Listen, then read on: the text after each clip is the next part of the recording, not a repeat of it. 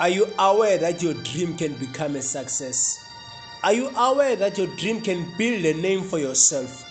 So in everything that you do, never cease to follow your own dream. Yes, people, they may not be aware of your dream. Remember, every single big dream is started small.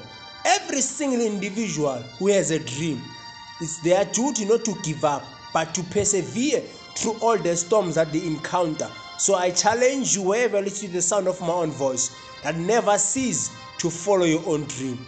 Never stop to pursue your own dream. Keep pushing even when things are hard.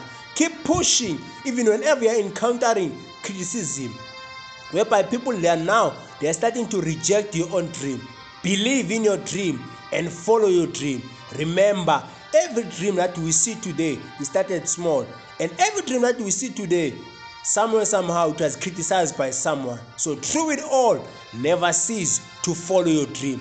I believe in your dream. So do you believe that you can achieve your own dream?